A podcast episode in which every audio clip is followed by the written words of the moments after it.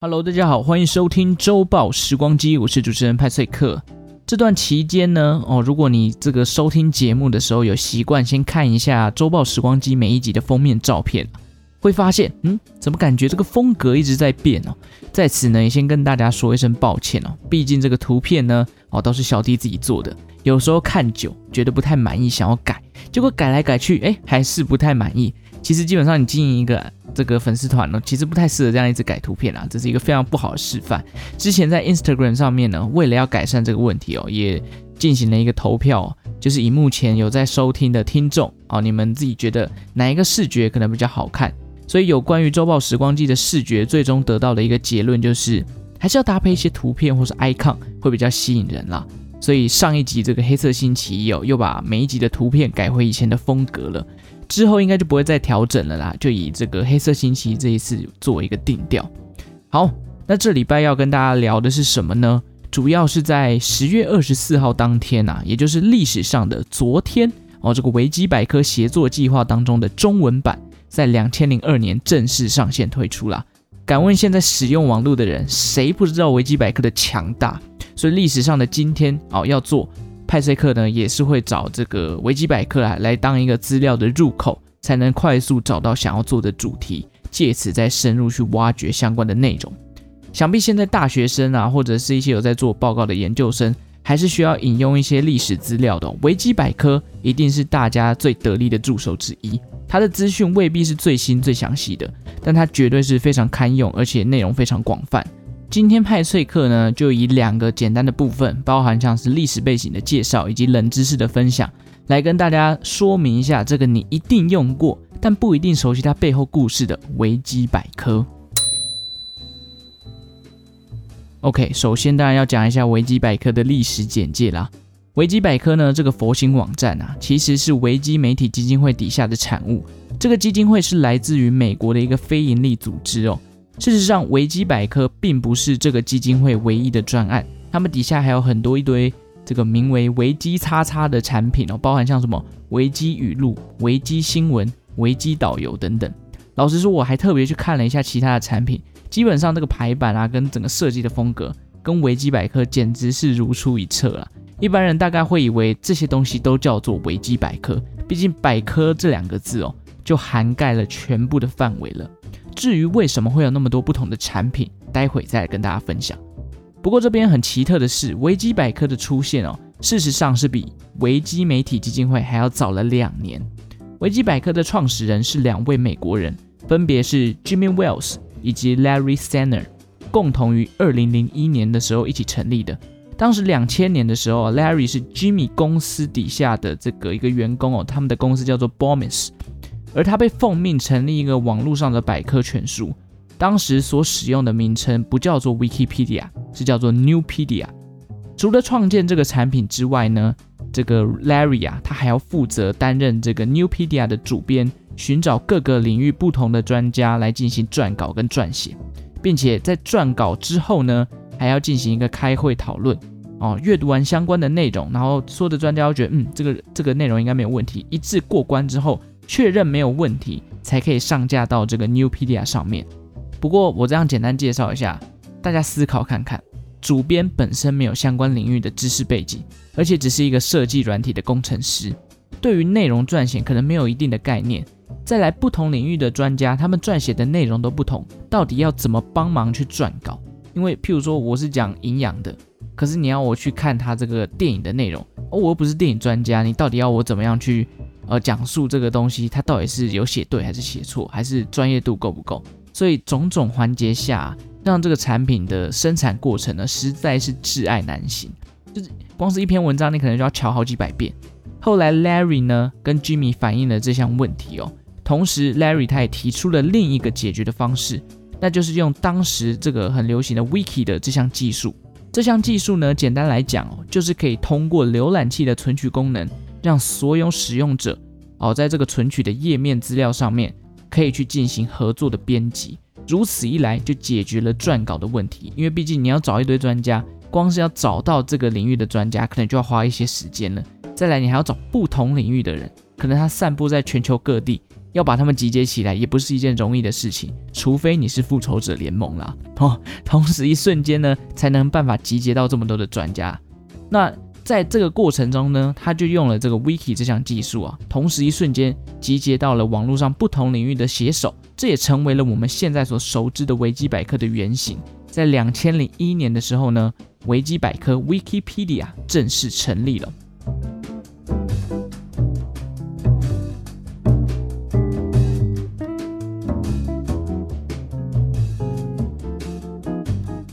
不过啊，这个 Wikipedia 维基百科啊，原先啊是设计来进行盈利的，但是在这个呃资讯量，因为你找了全球各地的专家来撰写，资讯量越来越庞大，公司对于维运这个维基百科也开始出现一些困难了。这时候，两个创办人分别 Larry 跟 Jimmy，他们决定改以慈善募款的方式来投资这个产品。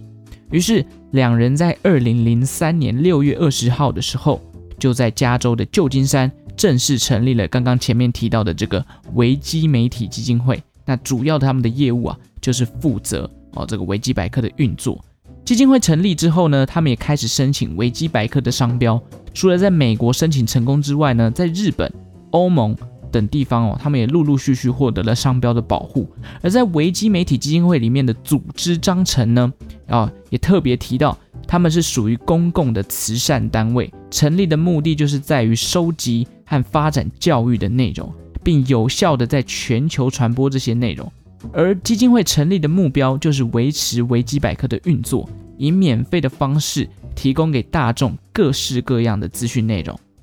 那所以换句话说啊，基金会的成立真的就是为了要保持这个维基百科的维运呐。因为以正常的商业模式来进行呃维基百科的整理，我发现啊、哦，这个这个太难维持了，不如用慈善募款的方式。那其实这样的想法哦。也让这个维基百科获得了不少的募款捐赠，而且以慈善事业来运作，可以让这些使用者哦不用付费，那么多的资讯量，其实就可以在网络上找得到，真的可以说是佛心公司啦。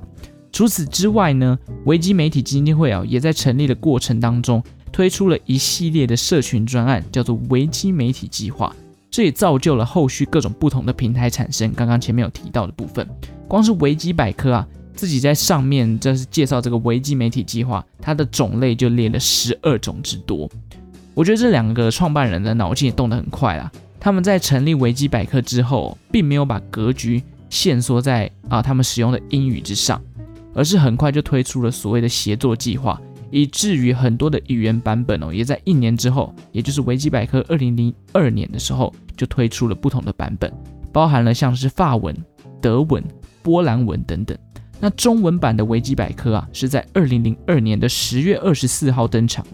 目前使用中文版维基百科的用户哦，也有超过三百万人哦，而且相关的内容规范啊，超过了一百二十万条。但是只有六十五名的管理员，你看这个急剧差距有多大？所以为什么说，维基百科的资讯只能当做认识东西的入口，而不能当做判断的结果？哦，就是因为这样，因为只有六十五个人在管理，很多资讯啊，资料太多，根本来不及更新。有些人又是素人改的，素人可能给他乱改，哦，什么会让这些资料有点偏差，那就有可能会有失公正哦。有趣的是呢，二零一五年开始哦，中国大陆就把中文维基百科隔在他们的国家的墙外了。现在中国类似的这个维基百科的东西啊，应该就叫做百度百科了。事实上，我一直以为这个维基百科从来没有进入到中国，诶，没想到以前是有的，是在近六年来。哦，中国才把它给淘汰，然后用百度百科。我以为呃，中国一直对维基百科有一个非常严重的排斥，但好像是近几年才有发生这件事情了。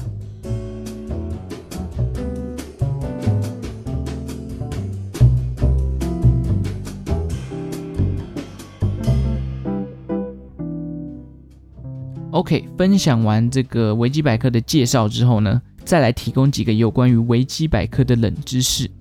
一个网站哦，很屌，它能够有自己的主题曲，这应该是很少见的，甚至是可以说前所未见的。二零零四年的时候呢，维基百科因为受到大家的热爱哦，在那个年代哦，你在网络上就可以编辑一堆资讯，然后获得很多的这个知识哦，这是一件非常酷的事情。因此，他们引发了一系列改编歌词的活动，在维基百科的官方主题曲啊，它其实是改编来自这个老鹰合唱团一九七六年一首非常热门的单曲，叫做《Hotel California》。他们把里面的几个关键字的词语改编成使用维基百科编辑时候的情境而相关的字句哦，譬如说原本的第一句应该是 On a dark desert highway，结果呢，它被改编成为 On a dark office evening。哦，有没有就是把这个情境从原本的高速公路改到你在办公室里面，还在昏暗的办公室里面，然后继续办公的感觉？这边我就不多赘述这些歌词了，反正他们改了很多东西，你就可以想象原本是在这个公路上开车，然后他把情境整个搬回到办公室里面，然后在办公室里面用的电脑昏暗的空间，然后编辑这个维基百科的东西，然后他还是觉得很满足。哦，总之呢，他把原先歌曲的情境啊改编成一个。哦，为了维基百科，然后死不下班的人那种感觉。而这首歌呢，最后也获选了维基百科的官方主题曲，至今都还是这首歌哦。第二个冷知识呢，既然都讲到所谓维基百科的狂热分子，其实维基百科里面还真的有一个页面啊，是在探讨所谓维基百科成瘾症。他们称呼这个叫做 Wikipediaholism，应该是这样念没错啦，维基百科主义哦。那当然，这个页面是恶搞出来的啦。它因为没有所谓的什么科学证据啊等等的，就是一堆网友集结他们有的一些现象，然后集结而成的一个创作页面，所以才说不要太过相信维基上面的东西嘛。因为毕竟不是所有东西都是真实的。里面呢，关于这个维基百科的成瘾症啊，粗略把症状分为五个等级，包含像从读者变成编辑这个内容的人，这叫做第一级的成瘾症。那第二级呢，就是你会开启自己的 email，但是你更想打开维基百科，这个就是第二级的成瘾。如果你已经分不清楚现在是在讲现实当中的资讯，还是你是在哦收集维基百科的资料，你已经沉浸在维基百科的世界，那你可能就是第五级的成瘾症了。就是真的觉得哦，这个维基百科啊，在当时两千年初期的时候，它的轰动程度是有多么强大。不过现在看来哦，我是觉得。到底还有谁会成瘾在维基百科上面？毕竟现在什么 Facebook 啊、YouTube 啊、Line 啊、Instagram 这些上面的资讯量也是爆炸，而且它呈现的方式不只有文字，不只有影片，甚至还有一些短的这种搞笑的迷音等等的，这些更值得让你成瘾吧？毕竟维基百科就是一堆文字，然后一堆连接，还要动脑，它的资料那么的多，你要一次要就要吸收起来也不是太容易。但社群贴文呢？哦，无脑又疗愈，真的是除非要查资料，不然已经很少会在 Google 搜寻引擎上面打开维基百科的页面了。OK，接着来补充一下关于这个创办人 Larry 他那时候的网络公司 Bomis 的相关冷知识好了。虽然呢，Larry 跟这个呃 Jimmy 哦，他们是以创建 Newpedia 跟后来的维基百科而出名的，但实际上啊，这家网络公司哦，他们当时的本业并不是以这个东西起家的。最一开始呢，这个 Bomis 公司哦，他们是专门制作入口网站，有点类似整合资讯的地方。使用者在这边呢，可以透过关键字找到他们想要的资讯等等的。但后来呢，Bomis 大获成功哦，其实是靠限制级影片跟色情媒体哦，而且在他们最鼎盛的时期，有将近百分之十左右的收入都是来自于这些色情网站。这大概是他们二零零零年之前在做的事情。但是在二零零零年后呢，他突然发觉到，嗯，色情媒体好像有点无聊了，他们开始改去做这个 Newpedia，然后才有造就了现在的维基百科。好，最后关于这个维基百科的部分，然后想讲一下中文的维基百科哦。参与中文维基百科的这个参与者哦，无论是编辑还是单纯查找资料，根据他们自己官方的统计啊，在中文维基百科上面最活跃的使用来源，其实。是台湾哦，哦，台湾人在用维基百科的这个比例啊，真的非常高。台湾在存取资料上面哦，这个活跃用户数啊，占了一半以上。而在编辑维基百科的内容呢，也有将近四十六点二个 percent。可见啊，这个维基百科真的是台湾人的好伙伴。我相信，从这个可能高中、大学、研究生、博士，甚至是媒体。都会很需要维基百科上面的内容，毕竟有些东西真的是一个很不错的这个启发点啊！你有这样的想法，你才会去往内去推销更多的东西。至少像派翠克在找一些历史上的今天哦，还没有想到什么主题的时候，我就会打开维基百科，因为它有这个编年条列嘛。可能某一条我就觉得，哎，这个好像蛮有趣的。譬如说什么世界旅游日，哦，以前没听过这个词，一查才发现，哇，这个行之有年，这个联合国重要的节日啊，然后每年都会统计哪个国家的这个旅游数最高，你就可以从中去挖掘到一些可能你有兴趣的知识。那其实现在维基百科哦，有超过五千五百万篇的文章跟列表，记录了世界上大大小小的名词跟事件呢、啊，而且使用的语种啊，大家猜猜看有几种呢？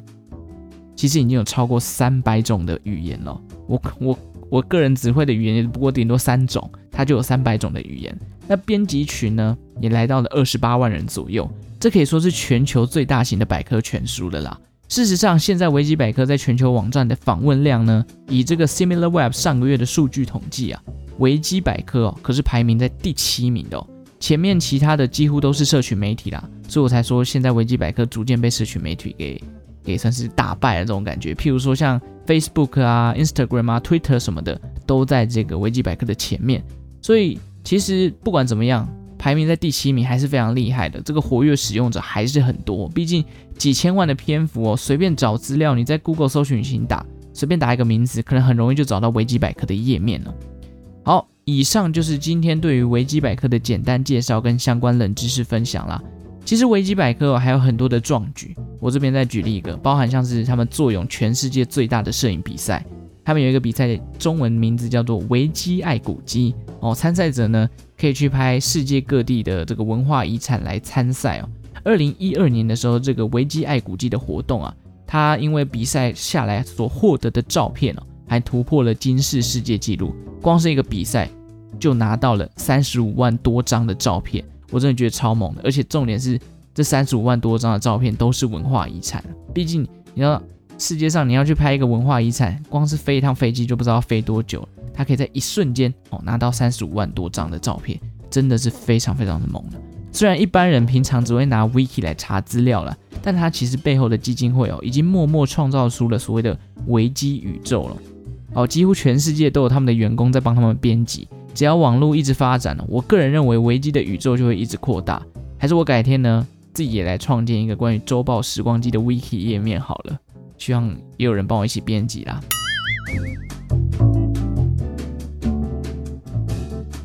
好了，感谢大家今天的收听。如果喜欢周报时光机的节目呢，也欢迎订阅我的频道，同时追踪我的 Instagram 还有 Facebook。每天呢，我会在上面更新历史上的今天，告诉你今天在历史上发生了什么事情哦。当然，也感谢正在收听的你，为我增加了一次宝贵的历史收听记录。希望大家可以帮忙追踪一下 Instagram 啊，缺粉丝啊，你知道？尤其最近 Hosting 平台改版之后呢，失去订阅数这个数据了，只能靠大家帮忙冲一下周报时光机 IG 的人数了。拜托拜托，如果有机会啊，人数成长到一定的阶段，或许可以考虑办个 QA 啊，或是抽奖等等。但前提还是需要各位听众多多帮忙啦。天气变冷了，大家记得要保暖啊。身边似乎也有一些人开始喉咙痒、鼻塞什么的，感觉不太妙。希望只是过敏，大家还是要保重身体啦。那我们就下次再见喽，拜拜。